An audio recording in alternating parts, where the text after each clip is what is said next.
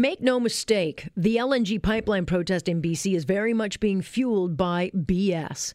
If ever you needed an example of the lunacy we've allowed to hijack our energy industry, the protests over this are the very proof you need. Once again, we have a handful of well funded extremists pushing their agenda and doing so on the backs of a small group of natives. And these are the same activists who will never, ever allow energy development in this country because they now know how to get in the way so that they can get their way.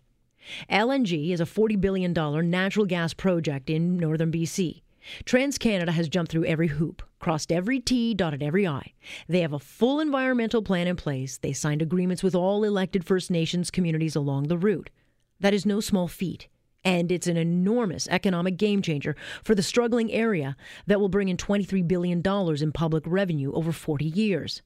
The project is so environmentally sound that even anti oil Premier John Horgan fully backs it, calling it spectacular. And yet here we are again. We have a shovel ready project ready to go and another illegal blockade standing in the way.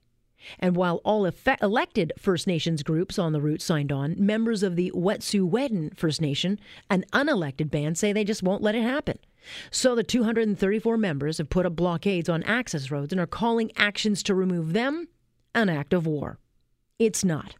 They are protesting illegally, and a court order backs that up. And that's why the RCMP have gone in and arrested 14 members. What we have here is yet another example of how it's impossible, simply impossible, to get Canadian resource to market, and how a handful of extremists can now stand in the way of a whole country's best interests. And while this small band may have very real grievances, they've now become pawns in a game by enviro warriors who use them to whip up their rhetoric so that they can further fuel their anti energy agenda. We shouldn't be building any more pipelines. We shouldn't be putting the money into into the uh, liquefied fracked gas plant. I mean, we've got to get off fossil fuels. David Suzuki and his band of carbon loving cronies, yes, those who never practice what they preach, they'd rather stand in the way of a sound environmental energy project that will actually lift many First Nations groups out of poverty and bring actual reconciliation than go after the real offenders like, oh, I don't know, China, which activists give a total free pass to. Crystal Smith, the Haisla Nation chief counselor, writes in a recent op ed through economic development, we are achieving reconciliation, both with industry proponents and with the provincial governments as well. The system we follow for economic development has created a very welcoming environment that works towards projects which are reasonable, responsible, and sustainable. So here we have a majority of First Nations groups supporting this project, all three levels of government signing off, TransCanada doing everything by the book and more, and the courts have backed this.